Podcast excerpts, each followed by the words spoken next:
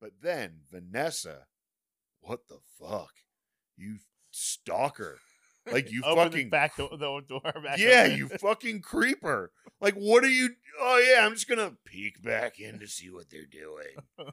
What the yeah, fuck, Vanessa? yeah. Not not good for Vanessa. Yeah, bad look for Vanessa.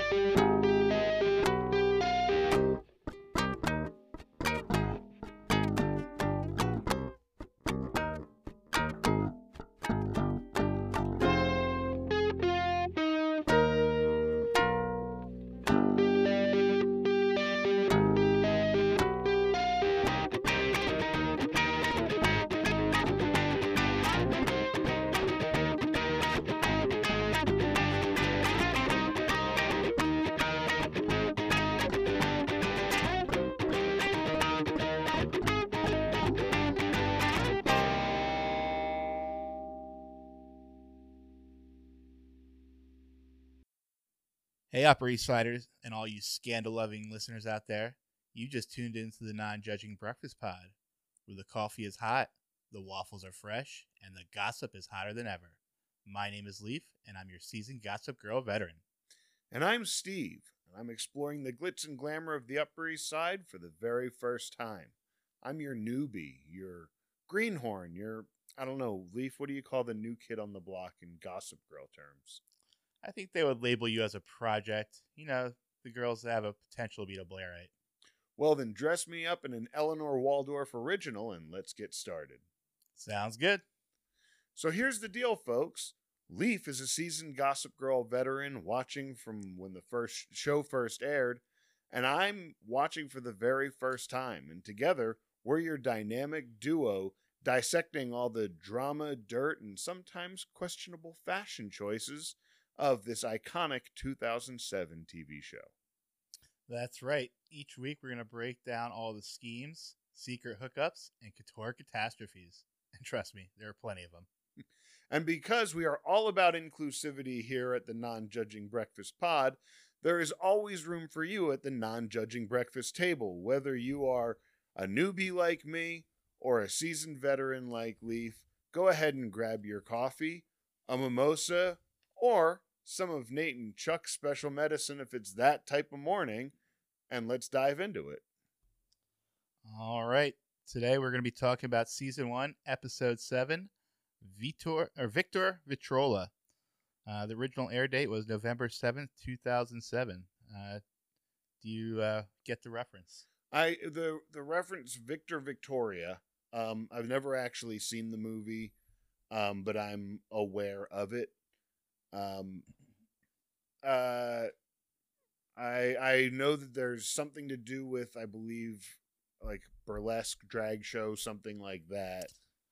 Yes, I actually just watched this for the first time last night, uh, and it was came out in '82, but it was set in '34, and it definitely felt like it was set in 1934.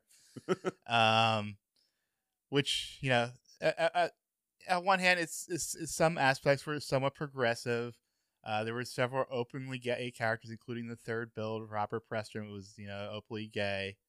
Um, but the so the the main character played by Julie Andrews is a woman soprano. She's English, but she is in Paris and she can't find work as a woman.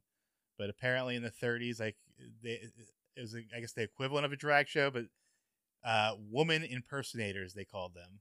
Oh, okay. Were pop, were the were the pop all the rage. So this guy, you know, uh, Robert Preston's character Toddy sees Julie Andrews, uh, who's Victoria, uh, you know, aud- failing at an audition because you know she's just you know she's she's professionally trained opera singer, but apparently that's not what they what they want in Paris. Right, right. But he gets the idea.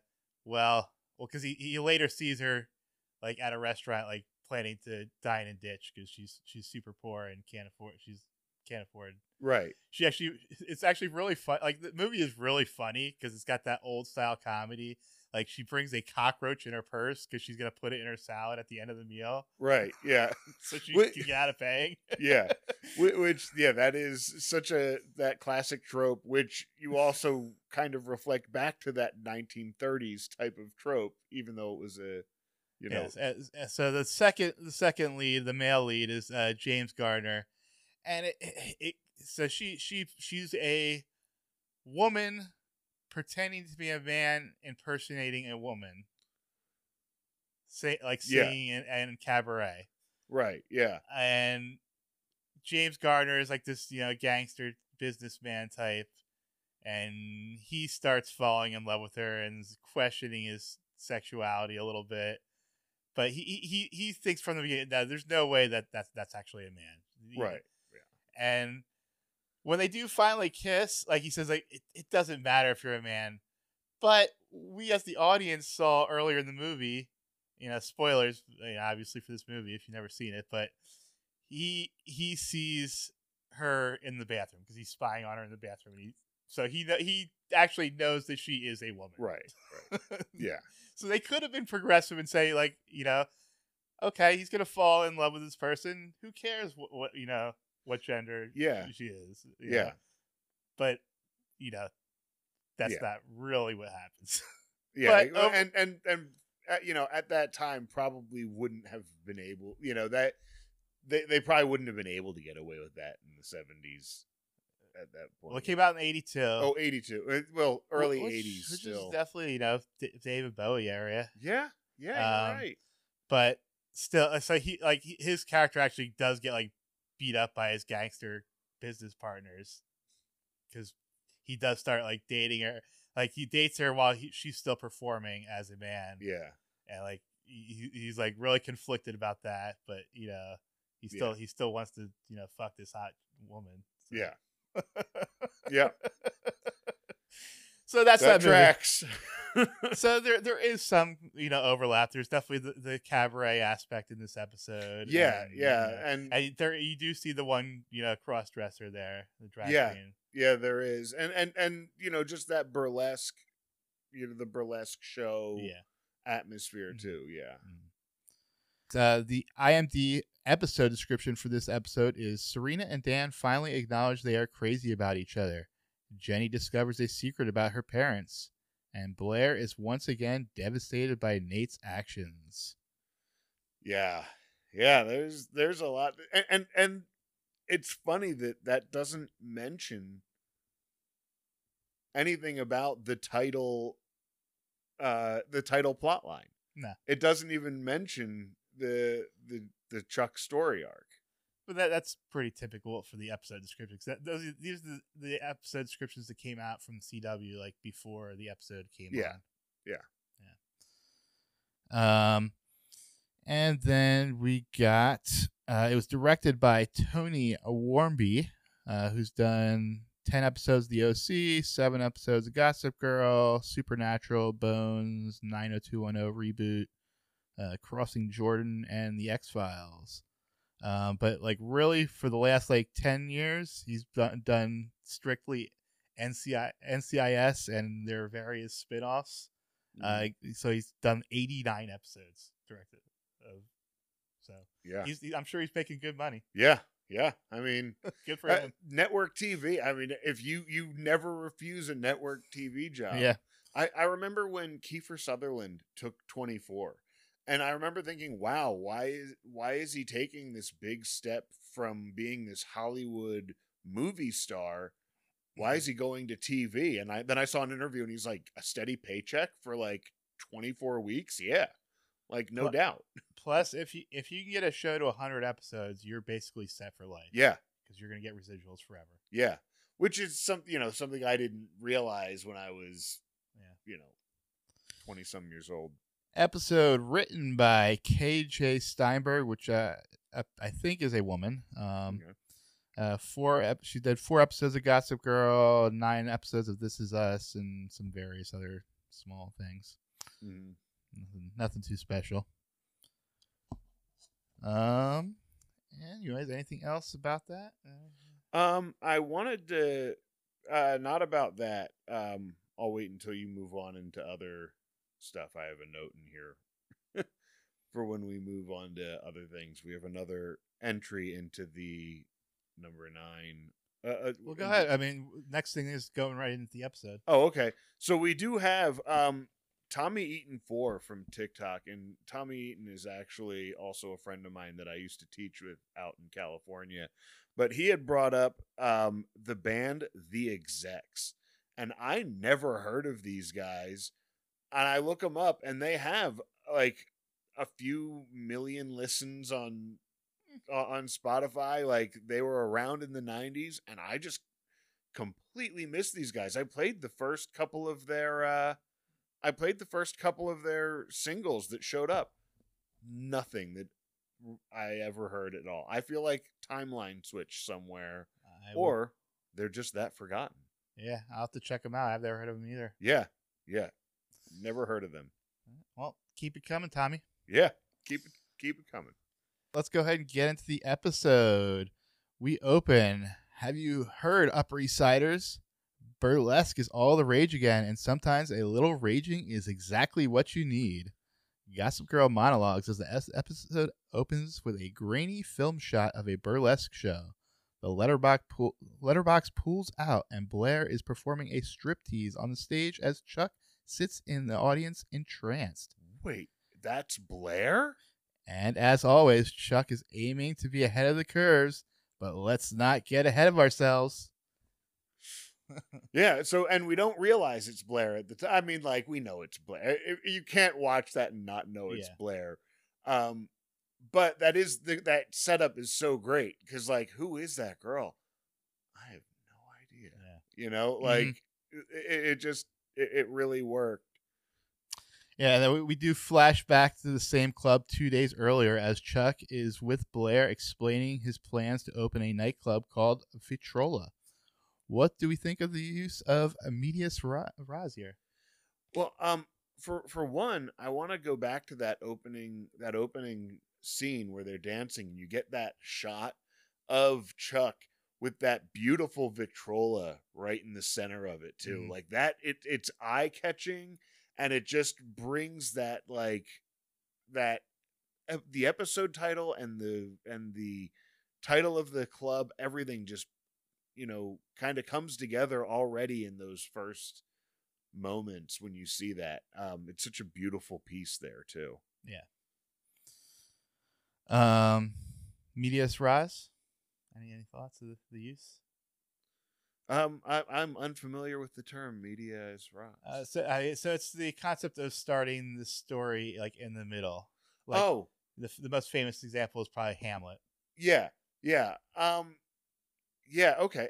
Oh, yeah. I actually, uh, I love it. I, I, I love when we have to kind of. I, I think that a huge writing problem that a lot of people have is starting their story too early.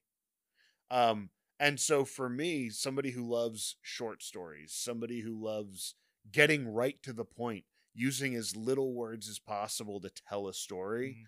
I I love when I love when that technique is used. Yeah, so as long as it's not overused. Right. Yeah. I think Smallville got in the later seasons got into the habit like they use it like a lot in like the last three or four seasons. Yeah. Well, and and I mean, I wasn't really watching much by then, but they use it a lot. I feel like even in earlier, like that there are many of those. Oh, here's the big tease. I think like when he learns to fly, I feel like they do that. He didn't And actually learn to fly until the last. not episode. fly when he learns to jump really fucking high. that episode where they teased all summer that he was gonna fly, and then he just jumped really high. Anyway, Huh. I was so mad at that. Like the first time he really jumped high was uh when Lionel and Martha were held hostage at LuthorCorp, and he he like jumps from the building. I there's sometime he jumped. There, I think it may even have been a red kryptonite thing, one of the first ones. But he like when he jumps, it just ripples out from the ground around him. And like all Oh, so you're season, you're thinking of the season four premiere? yes, because Um, all summer the whole tagline was "Look up." Yeah. Okay. Yeah. So that was not actually Clark per se. So that was he spent the whole off season summer uh in like locked in the cave, uh getting reprogrammed by Jor-El, and Uh, yeah, it was he, some. he, yeah, he was he was Kal-El. yeah. I just yeah, that's what it was, and I just remember being like, "You bastards." No tights, no flights. And but anyway, uh, back to Gossip Girl. Yes. Um, Um. we're, we're in this in this scene. It is the first time we've seen Chuck sympathetic, like truly sympathetic, truly nervous, like talking to Blair. Mhm. He's he's eager for Blair's approval. yes. You know, um, and he values her opinion. he does. He and and he sees her as an equal. He always has. He's always treated her as an as someone on his level who can play the game on his level. Mhm. Yeah. And and you can see that her approval really means a lot to him, especially because the only person on earth that can make Chuck nervous is Bart Bass.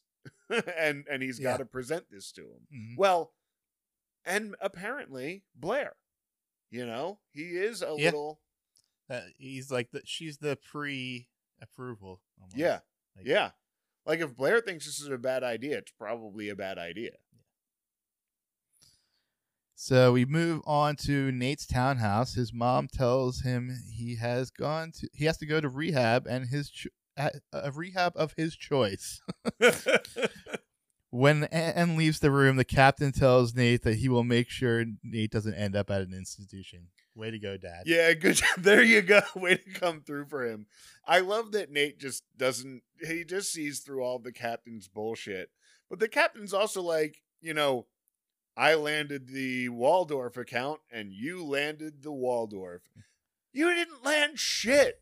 The yeah. ring landed Yeah. the Waldorf account. Yes. hmm Your wife got it Yeah. Yeah. Your wife got it with and her money. one ring to Yes. bind them all. the Vanderbilt diamond. The Vanderbilt diamond. Yes. We shift to Brooklyn, and Jenny is on the phone with Vanessa looking for the bracelet that fell off at the masquerade. Rufus is having an argument with Alison on the phone, and we get Rufus' irritated response to Jenny's question. Yeah, I think I saw that next to the uh, ambiguous, vague thing by the nondescript place. Yeah, because, you know, telling you that I lost a shiny fucking diamond is really nondescript because that's so, you know, in place in this house. Way, way to take uh, your misdirected rage out on your daughter. Yeah. Well, at least I'm sure he won't do that again. Rufus, man, I'm not ready to talk about you yet. I'm not ready Uh-oh. to talk about Rufus yet, but we'll talk about Rufus. Oh boy. Uh, so uh, Dan and Serena are at school, uh, facing the same problem that has plagued teenagers since the teenagers were a thing: finding a comfortable or at least semi-private place to make out. yeah. yeah. Join theater. There's always a couch somewhere. well, I, I like Dan's uh, comment about the, the plague of the Manhattan teenager, no cars. yeah. Yeah. Uh, so we go on to Jenny arrives at school and is confronted in the hallway by Nate. Nate tries to buy Jenny silence for the mix up at the masquerade. They are interrupted by Blair, who has a missing bracelet. Blair threatens Jenny to not keep secrets. Talk about getting it from both sides. Um so when when when Blair sits down. Well, first of all, Nate comes in with some some strong arm captain tactics. That was not a good look for Nate. It was not a good look for Nate. I'm going to give you these chocolates to shut up. I bought you some really super fancy chocolates to keep your mouth shut about the way that I fucked up. Mm. And as soon as Blair sat down, it's so funny because we we've talked about about Nate the himbo, right? But like part of that quality is also knowing how to manipulate those situations and the way Yes. that he pivots Yeah. on a dime. Boom, I got you these chocolates. I'm so sorry I messed up, baby. It And- was like, And you see the look on Jenny's face too. Yeah, She she caught it. yeah. Oh, because Jenny doesn't miss a thing, Yeah. right? Jenny doesn't miss a beat. Um, and so yeah, I was I was really disappointed in Nate. Um, I yeah, things were looking. Nate's stock had been plummeting, you know, from the previous couple of weeks, and it looks at this point like it is still in a downfall. At this Yeah. point in the episode, and well, up until last week, uh, last week his stock, so it, it's been plummeting from the beginning, but starting last week and definitely in this week, it's actually been his fault. Like before, it was like just circumstance. yeah, Like, yeah, he just had a shitty life. yeah, it- yeah. Before it was usually the shit that was going putting the captain up, it, it, captain related bullshit, Yeah, and the whole being in love with someone that you're not. or be- Dating being with someone you're not in be- love with. Yeah, all of those things. Yeah. But now, like for at, at the at the party, go like trying to say you love you to Serena, and now with and this, kissing her, yeah, and kissing, her. and kissing the wrong yeah. person, and then going up to the wrong person, calling her that name again Yeah. to say that you know what Oh you did, God. and then trying to buy her off with chocolate. Uh, she looks so awkward that first day when she first came up to. Bad look, but at least we know. If there's one thing we know about Jenny, she's great at keeping secrets. Yeah. Uh man, we'll get to that scene. That's a great scene. yeah, yeah. Um, we move on to Act Two. Uh, Bart and Lily uh, have an intimate moment interrupted by Chuck, who is coming to his father to present his business plan for the Vitrola. They set plans for a meeting. Chuck seems very eager to please his father. Um, couple big things in this scene that that really stood out to me. Uh, the first was, I mean, the interaction with Lily was fantastic, and and like, I I loved her reaction to Chuck. I loved their interaction. I loved all of that. Um, when he, Chuck re- asks, "You're serious about this?" Like you can see that there's that thing that there's something triggered in Chuck that and you don't quite see is he happy? Is he upset about this? But he does have a visual emotional reaction. It's hard to read but he has one. Mhm, yeah. you know what i mean?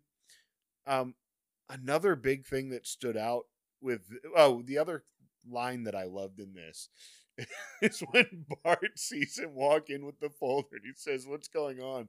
Are you being arraigned for something? Well, because he's he's wearing a suit. yeah, he's wearing a suit and had the binder and Yeah. had the binder. He goes, What's going on? Are you being arraigned for something? Uh, yes. Uh, Chuck's a bad boy. Blair and Serena are in the courtyard talking about Dan and Serena's intimacy level. A lot of internalized misogyny in this conversation. Um, is it weird if a guy wants to slow things down? Yeah, and after you had after you had mentioned that, I saw that in your notes about the internalized misogyny, and it doesn't end there. I mean, there's a lot of that in this episode from Blair, Serena, Vanessa. Um, uh, I I feel like the only person who's not uh, and and and the captain's wife, like Yeah. there's there's a lot of that in this episode. Um, uh, uh, starting with this scene, and Yeah. and maybe even other scenes that I wouldn't at this point that Well, we I haven't. mean, it's, it's just in all media, pretty much. it, it really is. It really is. Um. Yes. Uh. da, da, da. And then so we get that scene. Dan is having a dream about being bad at sex, and everyone is judging him. Dan says, "Sex is meaningful, like art, and you don't rush art." And Who's we- art? yeah, K- Kati responds with an upside down uh, scorecard. Who's art? Which um, I think was a good actually bit of writing by the show because it, it shows Dan as an unreliable narrator. Because we do know that Kati is actually quite smart, but Dan sees her as being an airhead. I want I was going to bring that exact thing up. I that I really loved that that like that we know that these two are far smarter than what what we than what they've shown mm-hmm. anywhere else. And, and that we kind of know as we've discussed previously that their involvement in this world and their status as Blair's minions is a vehicle to their own success. Yes. You know, they they they know what they're doing very much Mhm. and Dan just sees them as these mindless Minions. yeah minions and and it really did that unreliable first person narrator is such an amazing tool and and they used it so great in this scene um and, and they use it a few times in this episode like yeah i love the dream sequences that we see Um, and then Dan's dream merges with the real world as he wakes up to the sound of Rufus once again arguing on the phone with his wife. Yep. Now Dan, who knows Alice is has having an affair, uh, Jen, Jenny secretly overhears their conversation. That is Dan and Rufus. But when she walks in, neither Humphrey man want to tell her what they were talking about. Yeah. So first of all, Rufus. First of all, you have a fucking cell phone. Go outside. And you do say, "Oh, Dan, I didn't know you were in there." But check before you go yelling on the phone with your with your soon-to-be ex or whatever with, with your whatever ship that you have going on. Yes. And then Dan, that was shitty. That is shitty big brothering, Dan Humphrey. Like Jenny knows, she already knows, and now she was just told, "No, I cannot rely on any of the men in my life Yeah. who I after being fucking try manipulated by a fucking man who kissed her against her will the week before." So, And once again, we end the scene with Taylor Momsen just staring daggers into the camera. yeah. yep. Yep. sometimes sometimes it feels like Jenny is honestly the only person who really understands what's going on. All right, and then let's see where I lost my place. Uh, that was 10. That was down here. Uh, so Nate calls his dad on his way to their meeting, but his father has to cancel for business. Nate looks devastated. In case you didn't catch the parallel between Rufus and the captain, both lying to their kids, the narrator points it out for you. Yeah. Yeah. They're all they're all lying to their kids. Yeah. And and Rufus who whose stock has constantly gone up on mostly on his parenting has now just been a been fucking shitty. Yeah, And and I'll even he's go definitely letting his own personal things in- uh, affect his per- parenting. affect his parenting. Yes, that's what I where I was going with it. Keeping a secret from your kids that is that secret is you know your mom's banging someone else. Yeah, you keep that secret. You know you don't say to your kids, "Your mom's cheating on me." That's not yours to tell. That's your that's hers to tell. And I can even see telling them if I I could see telling them, but like it's not the right thing to do. Now, when they know and lying to them, and that's a different thing. The- It's it's the lying that's really shitty, and it's also like you said, letting your own personal shit be more important than your parenting. Yeah. and I'm not gonna say I'm Yeah. innocent. Like I've been a dad for 20 years, and I've fucked up more than I've gotten it right, and especially going through a divorce, especially definitely tough. yeah, Yeah. exactly. Uh, at the Vitrola, Chuck is flirting with one of the dancers when Bart arrives. Bart unloads on Chuck. As Bart is leaving, Chuck spots his father getting into a into the limo with a beautiful young woman that is definitely not Lily. Definitely not Lily, and he's handsy with her.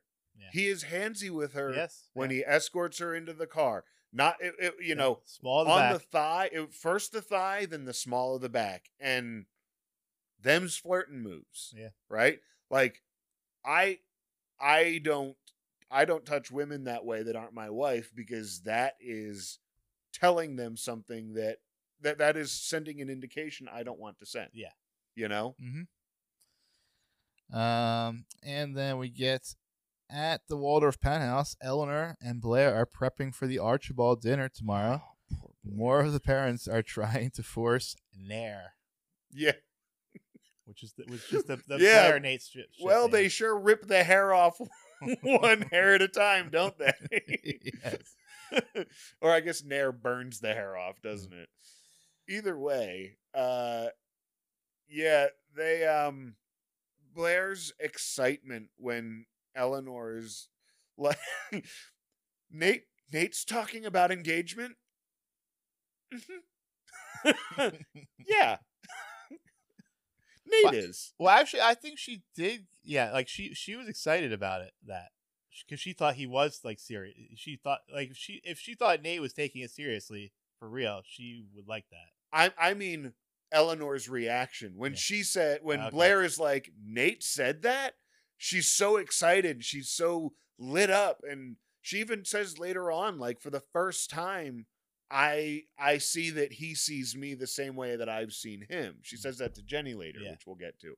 But when she says Nate said that, Eleanor's response is like, "Yeah, Nate said it."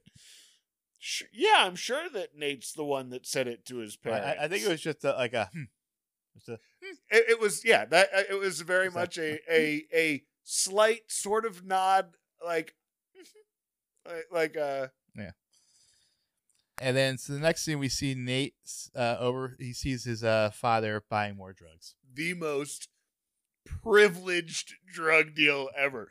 Hey man, you want to buy these? like all they're all discreet in the thing, but then just so like right out in the open. So it was just That's why they go to the sta- stairwell. Everything goes in the stairwell. yeah, but like it's like an open stairwell. It's not like the emergency escape stairwell. it's like a, the main staircase. oh, the captain. Yeah, Captain. But I mean, I'm, I'm not gonna. I'm not really gonna judge him from buying coke, but still. I'm not judging him for buying coke. I'm judging the drug deal for how it went down in a populated area I mean, with no discretion whatsoever. good for them for being uh, being able to be privileged enough to, to buy drugs in the open. Good for them. As- We should all. I thought this was we, America. should, we should enjoy that. All should enjoy that privilege. Well, okay, that I can agree. I can agree with to that with on some level. Um, back in Brooklyn, uh, Serena and Dan are, the, are have the loft to themselves. Things are getting hot and heavy when Vanessa comes through the window. Dan quickly ushers Vanessa out the door and returns to Serena, but Vanessa can't help sneaking another look. Dan and Serena begin to resume their makeout when Rufus calls in from the kitchen that he is home.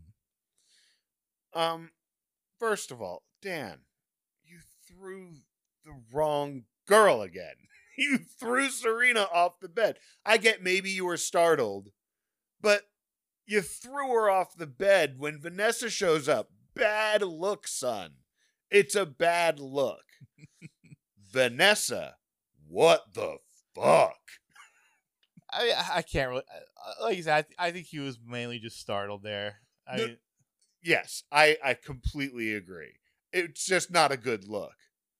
I, he, he immediately gets up and pu- pushes Vanessa right out the door. Though. Right, right.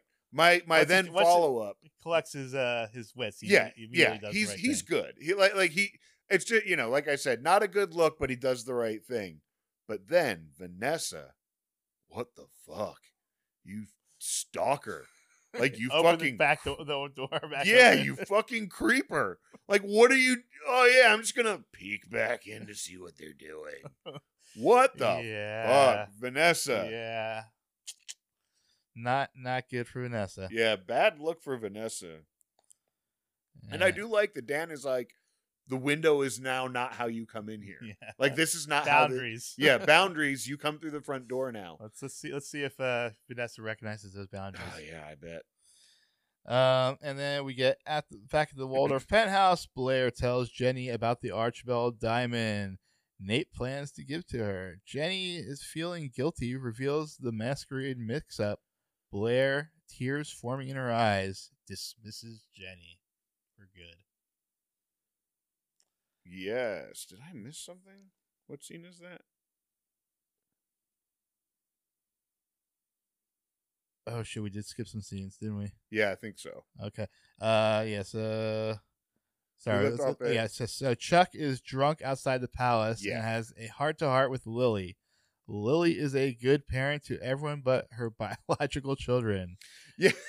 My note here is Lily giving parenting advice question mark. so this is, this is a kind of running theme. Uh, Lily is a great parent to everyone but her biological chil- children. yeah. And, and yeah, because I said, what does Lily know about being a good parent? And that's and and is this the first time we're seeing this? Because Yes. because she yeah. is she's sweet to Chuck. And and she was also like decent. She was good with Nate. She was like real friendly with Nate. And she, Yeah. and she was kind. She was a little sparry with with Dan, but I I thought I, I thought it was kind of cute their their interactions. yeah, and in fact, even even to that degree, she did have some level of concern for Dan Dan at Yeah. that one in the one episode. Yeah. Um, but then uh, so also uh, Chuck lets slip about Bo- Bart getting into the limo with the other woman. Yeah. And man, Chuck, you had every right to do that. dimes his dad out. Yeah. And and man, like your dad hosed you. I, I love Chuck in this whole scene. Again, Chuck is sympathetic in this episode. And when he says uh, like the line of he started from nothing and now he has everything. I started from everything. If the only way to impress him is for me to start from nothing, why doesn't he take it all away? Yes, the, Like the he- Chuck glow up is definitely in full effect now. Yeah, yeah, it, it really is, and and like you know, I'm not forgetting what happened in episode one. What he what is happening here? This self awareness is, and that moment of like, why not just take it all away? All I want to do is impress him, and I can't because I'm already because I'm already rich, and I'm already rich because of him. Just take it all away. It was it was very moving. Definitely, uh, they're definitely trying to make you feel something for Chuck. Yeah, yeah.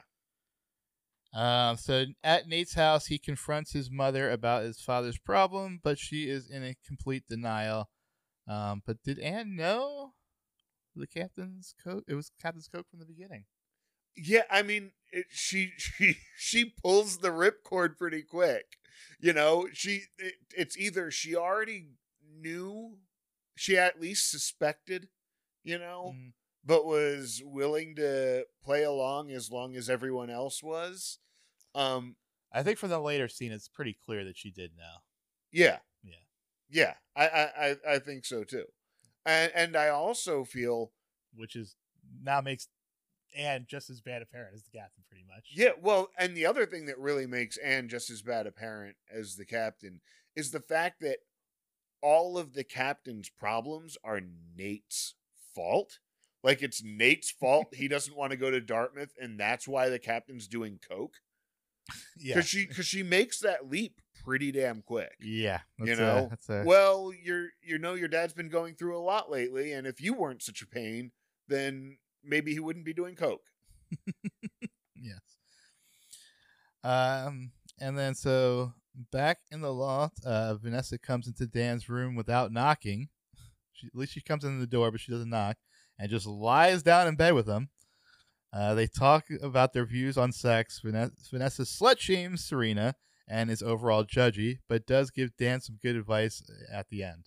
Yeah, the, Vanessa, man, she would. I, I like once again Dan being like, "No, you have to knock when you come in," and again just lays down on the bed. But then the whole thing about slut shaming Serena, and like, yeah, that's you know that's what girls like her are. But me, if it was me, these are the things I would want. It's like, and including she mentions a boarding school professor, which would assumably be s- uh, somebody taking advantage of a 15 year old girl. yeah, yeah, yeah. so she was raped, basically. Yeah, she she yeah. If she was raped by a a boarding school professor, and then she's going to shame her for that too. And yeah, just I I nothing about Vanessa in this scene felt anything but ick. Yeah. You know, the whole like, well, this is what I would want if it were me. Obviously, Serena wouldn't want any of those nice things because she's slept with other people before. Like, what the fuck? yeah, ridiculous.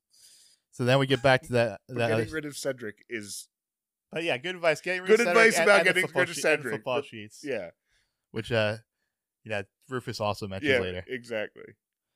Uh, at the Waldorf uh, penthouse, Blair tells Jenny about the Archibald diamond Nate plans to give her, and Jenny is feeling guilty and reveals the masquerade mix-up.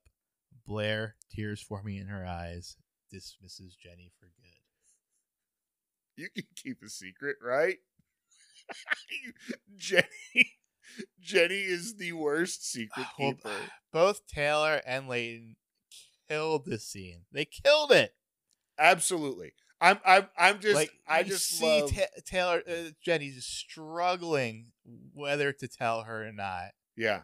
and knowing that you know what happened is probably going to happen, but she knows if Blair finds out on her own, it'd be ten times Yep. worse.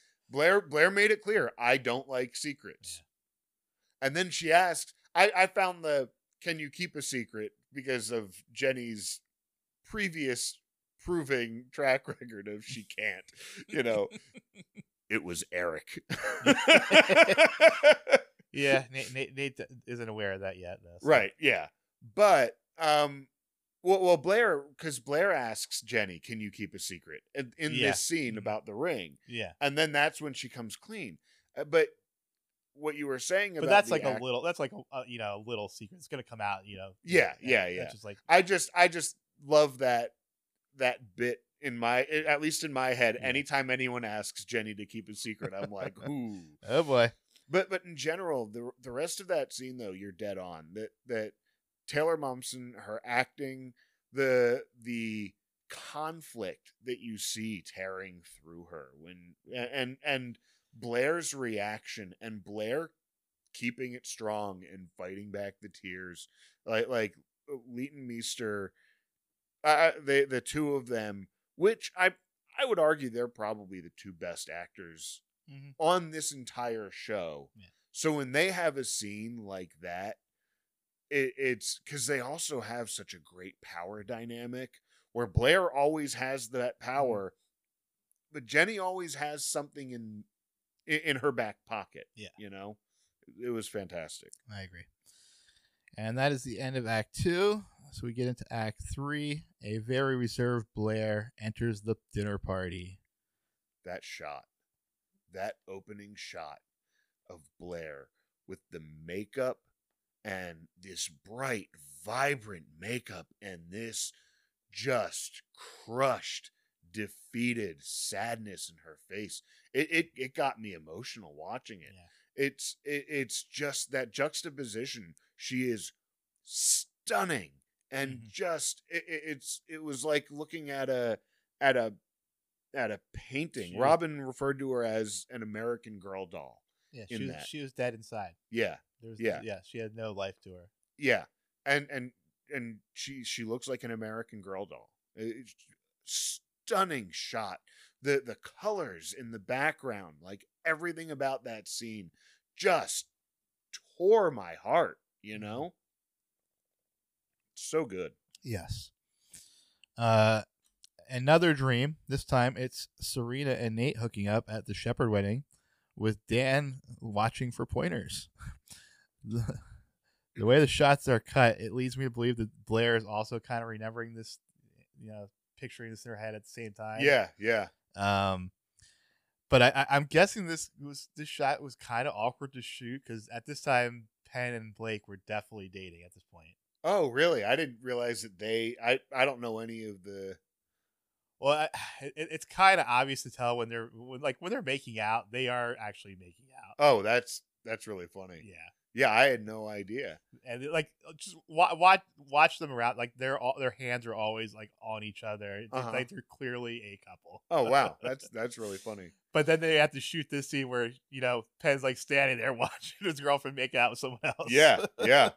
Well, and which which of course, but it was a hilarious scene. yeah, and and and wouldn't that be awkward to imagine that? You know, Yeah. you would feel awkward imagining it. I also the thing that I love about this scene is that you get to see Chace Crawford be funny. Yeah, You get to see Chace mm-hmm. Crawford open up and not be serious Nate all the time, but you get to see you, you- you get to see the deep a little bit, Yeah. you know, like like like you get to see him him you know oh yeah man it works every time like it's just i i love chace crawford Yeah. in this scene Yeah. which again is that unreliable third person narrator like this it, dan it, it- it's you know your imagination is you projected back on you yeah, and it was really chace crawford doing dan humphrey and it was fucking brilliant and it was Yeah. dead on Yeah. he was mm-hmm. great Yes, I agree. And then so this time Dan wakes up to Rufus coming into the room who sees Dan's laptop open to sensual massage. Rufus gives the same advice as Vanessa about changing the sheets. Um, Dan, hide your business. you you live in a very small loft. You're I mean, he's in his room. I mean, yeah. It's you know I just feel like everything he tries, like you know, reading the Kama Sutra, the but uh, yeah, I guess he just needs to find some. He's, he, people need to respect his boundaries and like knock when that to is room. I I actually forgot to bring up the Kama Sutra thing that he's reading the Kama Yeah. Sutra and how that is such a Dan Humphrey like, wow, I need to know how to do this thing. What should I do? Read some books about it. I need to do research before I can enact this. It's so Dan Humphrey. I love it. Yes.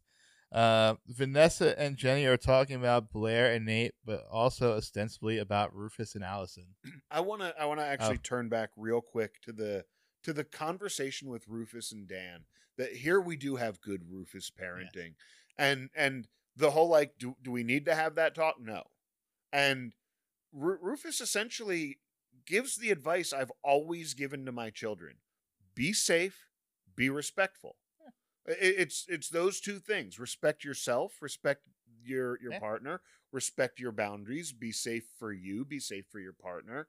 You know, it, it's all about those two things. And Mhm. Rufus really brings that home. It's Yeah. really be safe and you know, remember Make to sure take both of you are ready to do what you're gonna do. yeah, exactly. It was it was really good parenting, and and then laying it down with the football sheets and Cedric. It Yeah. was it- you know bringing it on home with like but Yeah. also being the cool. dad. yeah yeah yeah exactly. Also being the cool dad.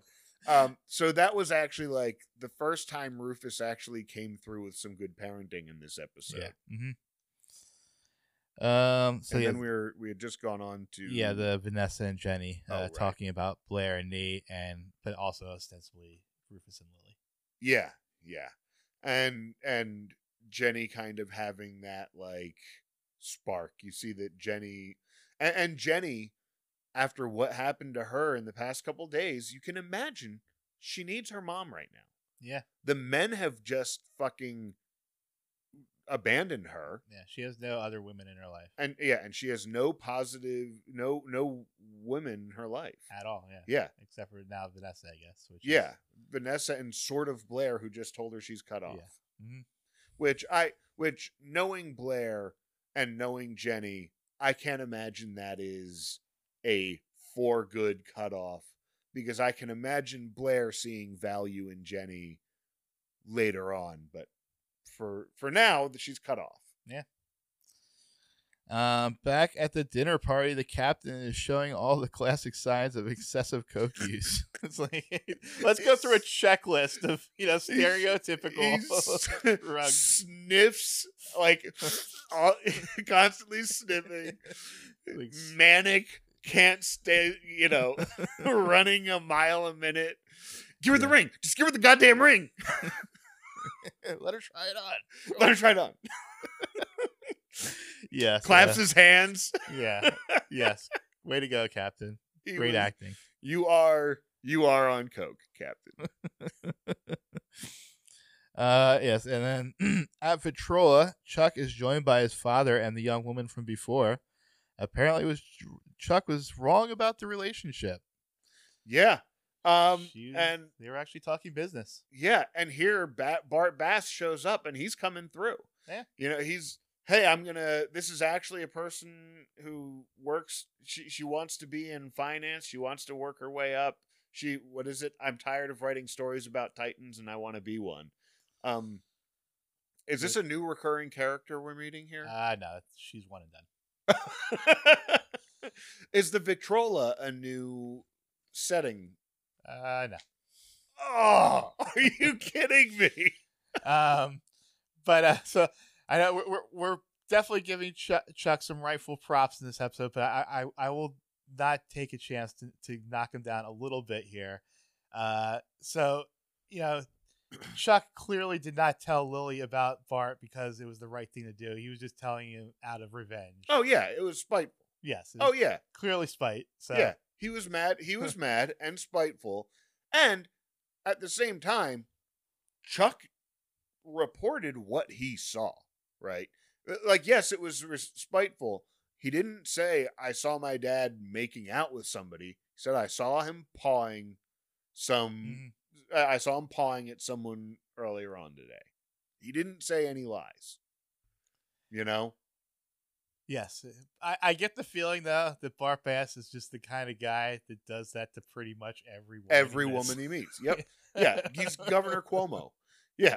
yeah, I, I absolutely agree. I I'm sure there are many women in his employ who have had a very uncomfortable long hug or kiss on the side of kiss on the cheek that's a little too Oh, going close. back to the second episode, we both we know that both Bart and Chuck slept with the the statue woman. yeah, st- slept with the statue. Yeah. Yeah.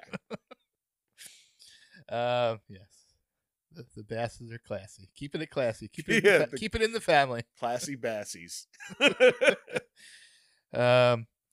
Uh, da, da, da, uh, Uh, but Bart does come through here. Yeah. Bart Bart does Yes. come through. he does. Uh, yeah, and and And yeah, so we set up the Vitrola. You know, it looks like the this is going to be a business opportunity. For yeah, it, it's such a great. So much could take place in this location. I, I think it's it's definitely mentioned a few times, but I don't think they actually ever come back to this location.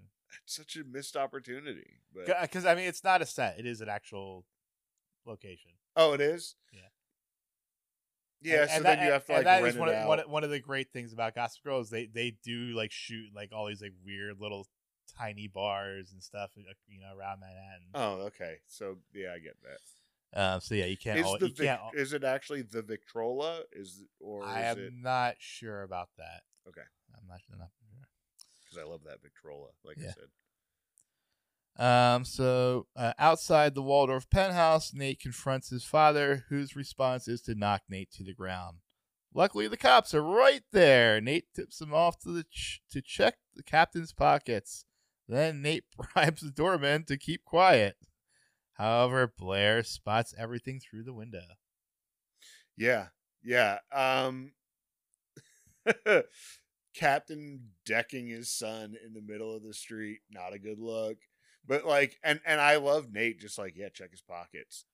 Like Nate, But Nate. but then also still covers it up at the same time. It's just weird. um, he covers it up to the people upstairs. You know, he doesn't want to blow. He doesn't want to blow the the deal. He doesn't want to do that. But he wants his dad to get the like eh, like it's not going to come out. But like he Well, no, I, I like he he mentions like don't like talk to any reporters or anything. I think he says, Oh, I thought he said if anyone asks, Yeah, my but, like- went home. but like I. I, I I was like impl- I thought that was like you know implying like yeah so he doesn't want to get get out. He, he Yeah, thinks, he yeah. thinks he could get arrested, but no one will find out because it's just drugs. You know, you'll, Right. You'll be, Well, you'll be yeah, out on and- bail. and yeah, because he's find- convinced we'll just go and pay my dad's bail, Yeah. which we find out later. He just needs to te- teach him a little lesson. yeah, yeah, Go on timeout, Dad. yeah. you're you're on coke timeout. yes. Um, uh, the, the Chuck and Bart argue about Lily, but Bart will continue with the plans for the Vitrola. Yeah. Um Chuck said Chuck, and Chuck's defense is great. Like Yeah. I don't see how any of this is my fault. Yeah. You know? Like like if she believed me, there's a reason. And and Bart was like, Yeah. God damn. And he, he kind of and then he's like, I'm gonna go fix this. Like I, I'll, I'll fix this. It's not, Yeah. not a big deal. Yeah. but but like, you know, I I really liked that Bart also showed that self-awareness of Yeah. like, yeah, I'm pissed that my kid opened up his mouth, but he's right. Yeah. so i'm gonna i'm gonna go fix this and because he because he his demeanor changes before he leaves he goes from being angry to all right i'm gonna go fix this Yeah. you know And then we get Blair confronts Nate about his father. Then Blair reveals that she knows about the max- masquerade mix mix up. They break up again. Is this the end for Nair?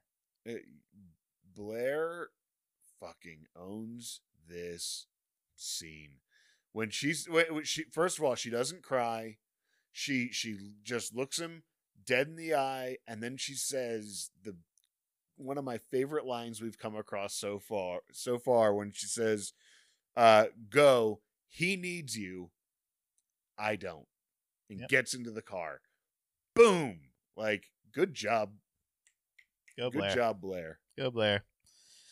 Uh, yep. And then so Dan surprises Serena with a romantic candlelit bedroom. Now it appears that Serena is the one overwhelmed by the moment.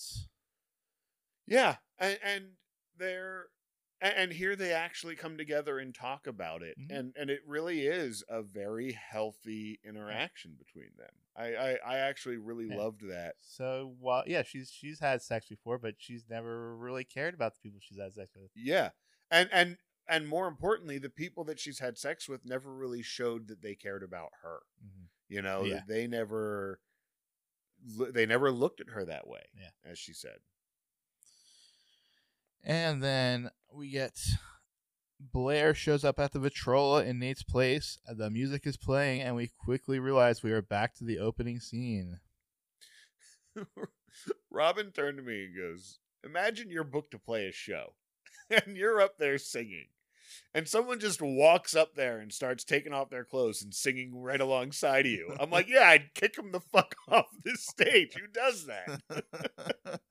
like they have an act they're performing, and you're just gonna go up there. I mean, granted, the uh, the the I mean, it was a burlesque show, and she Yeah. just kind of joined in. yeah, with it was And yeah, he, who's gonna turn down Leighton Meester? You know, she's gonna yeah, yeah. I mean, I'm that, not that saying yeah. Valentino slip dress. Yeah.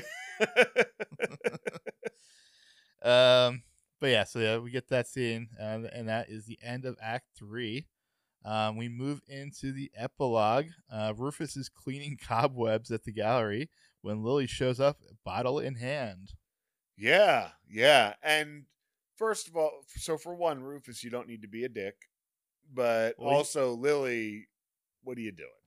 What are you doing? And we know what you're doing. Yeah, but I, he, he was irritated, but like he quickly uh, got unirritated Yeah. when he he's like, "Oh wait, this is." dun, dun, dun, dun, dun."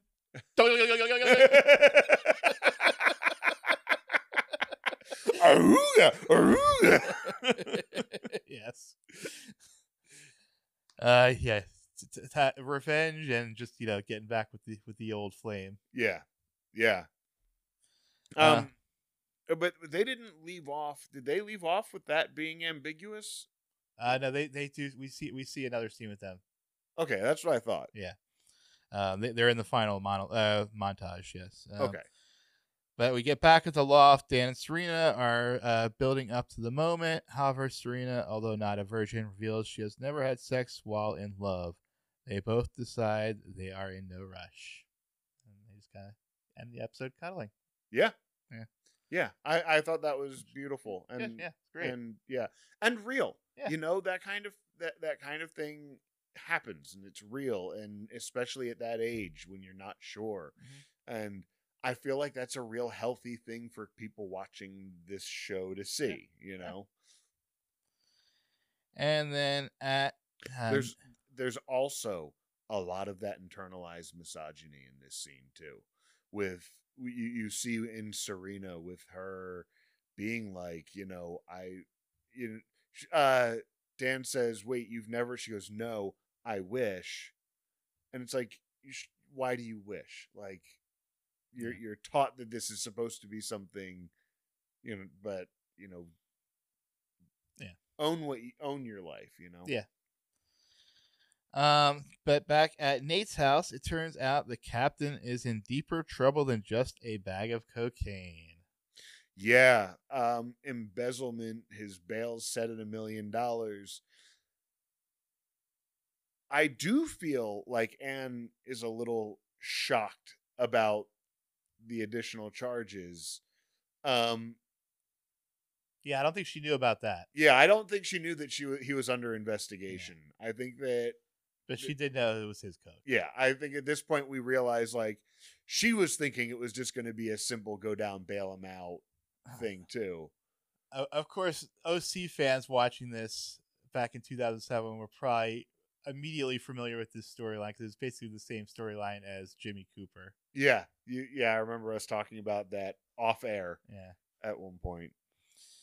Um, and then we end the episode with a montage uh, set to Sum 41's with me. Uh, we get first we see Lily and Rufus lying on the floor of the gallery looking up at the art installation on the ceiling. Then we see Jenny knocking on her mother's door. Um, so she's going to see mom. Then we see a shot of Dan and Serena cuddling in bed, super cute. And then of course the music kicks up, and we see in the limo uh, Blair and Chuck hooking up, and And and Blair- Chuck Blair finally loses her virginity. and Chuck. For oh, a couple things about that. Actually, there there's something that I that I missed in an earlier scene, which was when when she got up on stage. She asked Chuck to watch her drink, which to me, the last person I would want watching my drink. Although, once again, with Blair, she trusts Chuck. Yeah. She knows that Chuck's not going to cross that boundary with her. And he does ask consent. I- Very clearly. I actually clearly. have that note as well that Chuck Bass asked for consent! Exclamation point yes. in my notes. Yes. That, that was definitely a very clear writing choice. yeah, yeah. It, it was, and and, but it was also, yeah. It, it again. It that that glow up. It's the Chuck glow up, and it Mhm. was the, but it showed so many other things. Right. We talked earlier in the episode about the mutual respect that he has for Blair. He sees Blair as an equal. You know, he doesn't see her as a conquest. He doesn't see her as as an object the way he has so many other women. He Yeah. sees her as an equal. And there's that notion of has Chuck always had a thing for Blair? He's always flirting with her, but Yeah. not the way that he flirts with anybody else. Yeah. You know, it's all there is always a level of Yeah. innuendo. But it's not as predatory as it is with It, yeah, everyone it's, else. yeah, it's always it, it's always, It's always almost game, kind of just you know playing a, a game like a playful flirty game. Yeah, like a normal, yeah. closer to normal flirting. Uh, yeah, exactly. Closer to. And and and and even could be considered normal flirting among certain friends. You know, I definitely have my friends that I would have been able to talk to that way, you know. Mhm. Um but he always has shown respect and maybe has he always been in love with Blair? Has that been there underneath and we just have you know and I hadn't been paying much attention to it. And uh, you know, if, if we are keeping track, that is, I think, the last diversion in uh, Upper East Side is, is now gone. Damn. No, he's not in Upper East Side. Oh, you're right. You're right. You're right. So you, got- you got you got Dan and Jenny and possibly Vanessa. We don't know Eric, if Yeah, he we- counts. We don't. We don't. We don't know. Okay. Yeah, he, he, he could possibly be. yes, Yeah. maybe. Who knows? Um, and then so the next episode uh is called Seventeen Candles. Any predictions?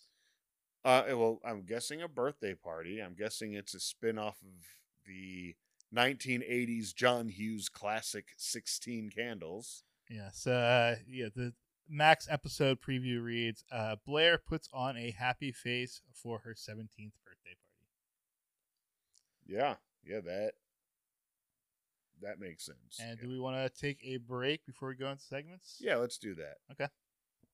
And we are back for some segments. We got a new segment this week. Uh, we're going to talk about this week in fandom. So I've been going back and uh, reading the message boards on from the now defunct Television Without Pity. I don't know if you were familiar with that website at all. No, never heard of it. So it started out as like a Dawson's Creek recap uh, site, uh, but then you know they start recapping other shows, and they were very funny. You know, obviously, with the, name Television Without Pity, they were pretty merciless on, on the Yeah, show. yeah. Uh, but then there was there was message boards, and the reason why they're good ones to go look back is they were very strict about their like uh, episode threads. It's like like they would lock them and like delete anything that was like off topic at all. So Oh, so I've been going back and just kind of like reading them to kind of see the, re- the re- live reactions to the fans.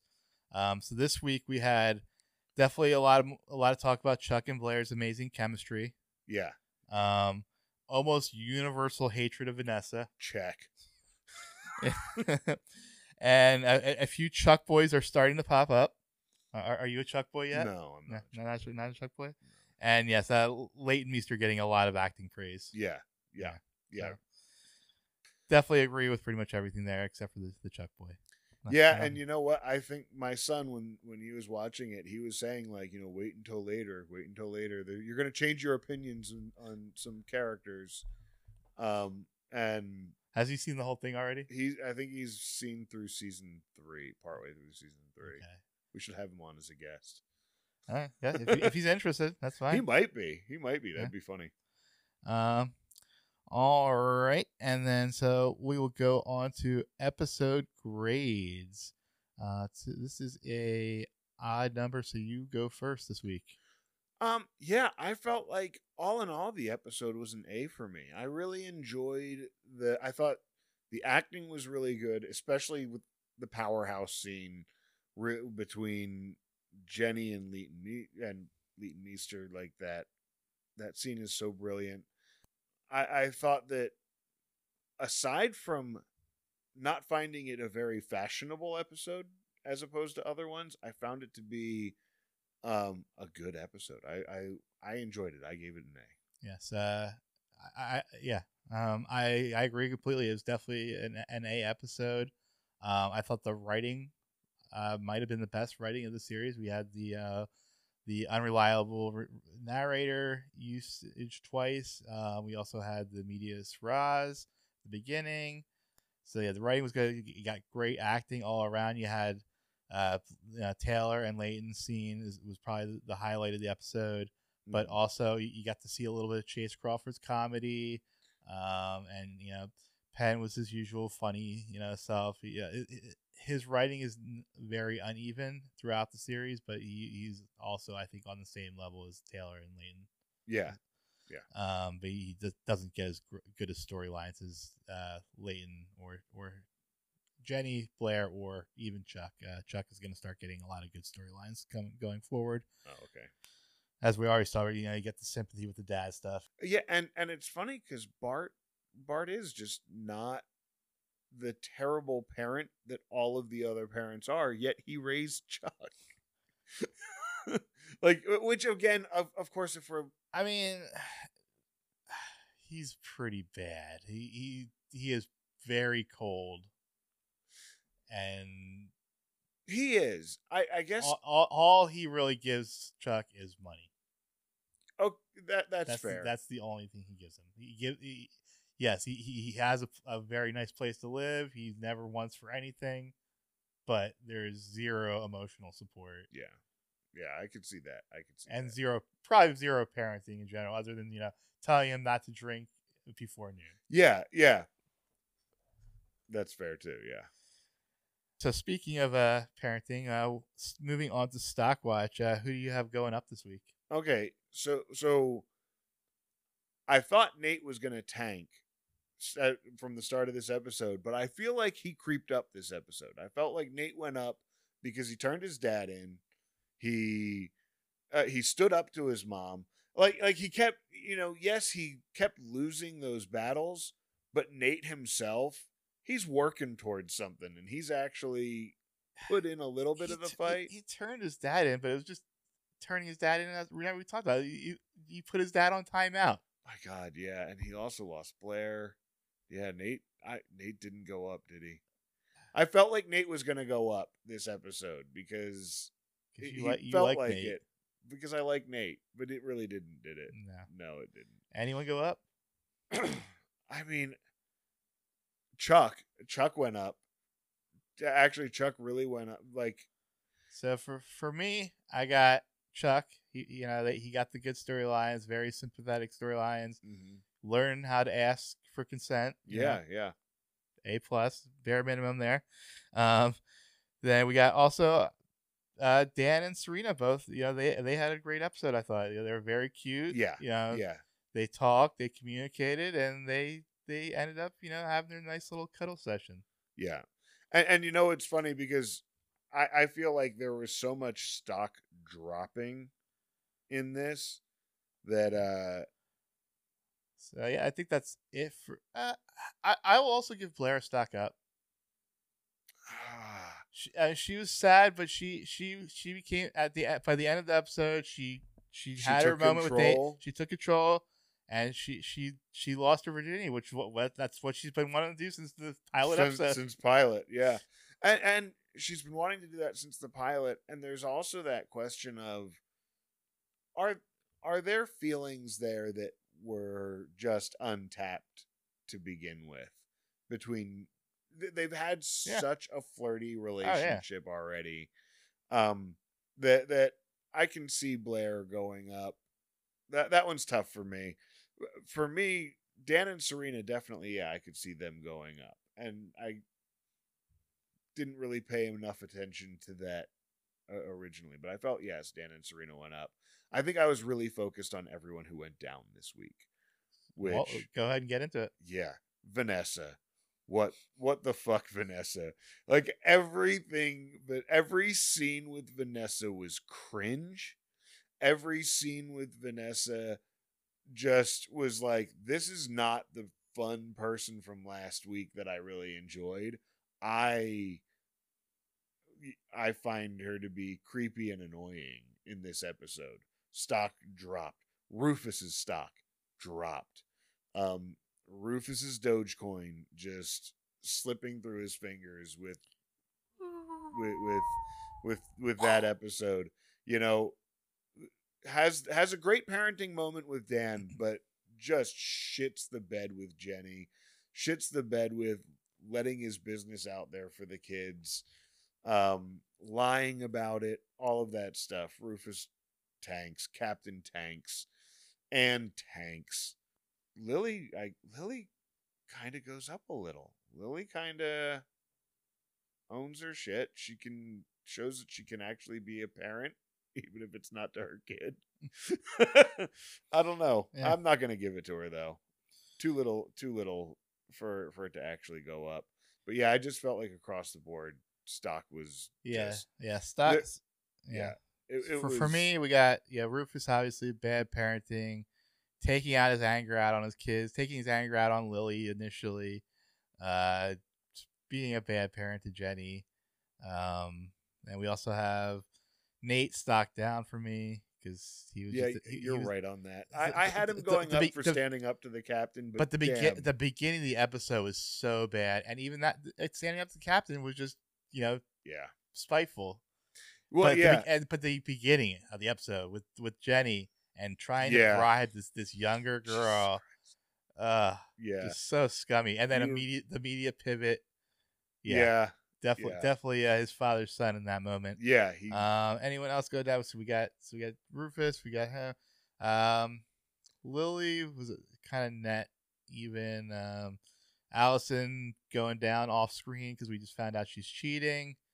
Um, will confirm that she's cheating, Yeah. and also, you know, you have Jenny in the end when she's like, "Mom, it's time to come home," and now it's like, "Wow, where does that yeah. where does that go?" Yeah. you know, And of course, obviously Vanessa, because she is the worst, and everyone hates her for a reason.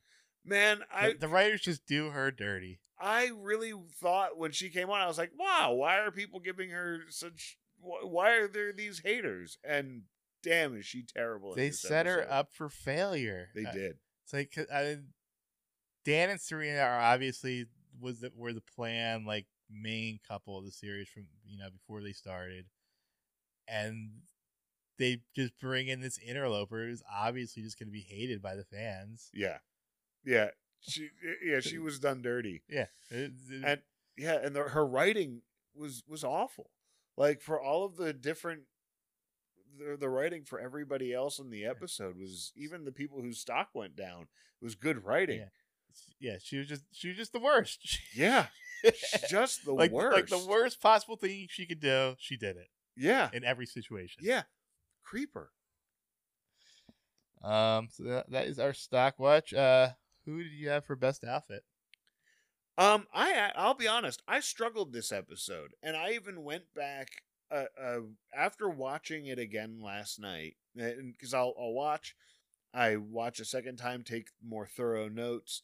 Last night, I even went back again and just started flipping through, because the most memorable outfit, obviously, is Blair's is Blair's outfit, but I didn't love it. I didn't love that dress. I loved the look. I loved that American doll look that she had. But I think that the thing that I liked the most was Chuck's suit when he was trying to propose the idea to to Bart. Yep. Like That that, we're we're uh, right in the uh, the same wheelhouse because I, I picked the same suit uh, and it was actually kind of similar to what I wore for uh, uh, New Year's Eve. Oh, awesome. I I, I, did, I did not have the pinstripes. I was just a gray tick suit with a purple shirt and a I, I had the I had a silver bow tie instead of a, a, regular tie. Yeah, and and and Chuck rocks the bow ties. I mean, later Yes. in the episode, he has the bow tie, and that And purple is also his color. yeah, yeah, He, Chuck, he, he is definitely into the, the royal purple. yeah, and and he and he and he kills it, and and it's kind of easy to pick Chuck because he is just so well dressed in pretty much every scene. Um, i- i- if, except for the athletic ones. right, right, uh, yeah, He can't, he can't quite knock down the uh, athletic wear. yeah.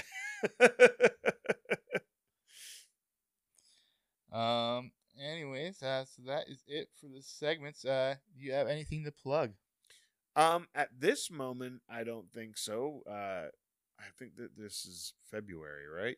By Yeah. this time this is out, so Mhm. I, I don't have anything other than my my socials and whatnot going on at this moment. Which are Which are you can find me on Instagram, Steve.Marchion. That's M A R C H I O N. Uh, you can also find me at Steve the Weed Wizard on TikTok. Uh, and yeah, those are, and you can find me on Spotify as well, Steve Marchion. Spotify, Apple Music, Amazon, iHeart. Wherever you can find this podcast, you can also find my music. all right. Um. So I actually uh, saw a new show uh, recently uh, that I enjoyed. It was called uh, Fleishman is in Trouble. Uh, oh, that's a phenomenal show. yes, I uh, love that. Disney Plus and Hulu. Um. Yes, with uh, starring Jesse Eisenberg and Claire Danes. Yeah. Uh, and then you got Adam Brody and uh, what's the, What's- the other woman's name? Uh, She's so- Lizzy Caplan as the Yeah. best friends. Uh, yeah. So and uh, yeah, of course uh, Adam Brody from the OC. So you know probably some crossover with our audience. Yeah, and also um from uh, How I Met Your Mother, right? Um, Was he in that? it, what isn't that the husband? Isn't that her husband? Who's husband? Um, the best friend. Robin? Yeah, who's her husband in in the show? Barney? No, no, no, no. The the in in Fleishman's in Trouble. Uh, no, it's not Barney. I'm talking about the the main guy in. Um, I can't think of his name. Jesse Eisenberg? No, no, the main guy in How I Met Your Mother. Isn't he the Oh, husband Of, of, the Lizzy best Caplan. friend? Yes. Yeah, Yeah. yeah, that's where I was going with it. that Yes. Uh, Josh Radnor. Josh Radnor. That's it. Yes. Because he was also he he starred in that show about the musical the the high school putting on a musical. Um, Anyway, Now you can follow us on Instagram and TikTok at Non Judging Breakfast Pod. You can also follow us on Twitter at NJBpod. Um, and also, you can uh, find us on Facebook. We have a community there, so you can take a seat at the uh, Non Judging Breakfast table. Uh, just search for us at Non Judging Breakfast Pod. And what else, Steve? Please uh, go ahead and like and upvote and follow us and subscribe wherever you get our podcasts because it really helps our discoverability. Yeah, definitely uh, leave us some reviews. We want to we wanna, we wanna, we get some reviews. Yeah, talk to us, uh, and and also send us emails. Tell us how we're doing. Yes, and what you non non judging breakfast pod at gmail.com. So we will be back in two weeks to talk about season one, episode eight, 17 candles yeah. Uh, which I'm assuming is a play on the John Hughes classic 16. We'll get into that next week. Yeah. Um, yep. Until next time, you know you love us. XOXO.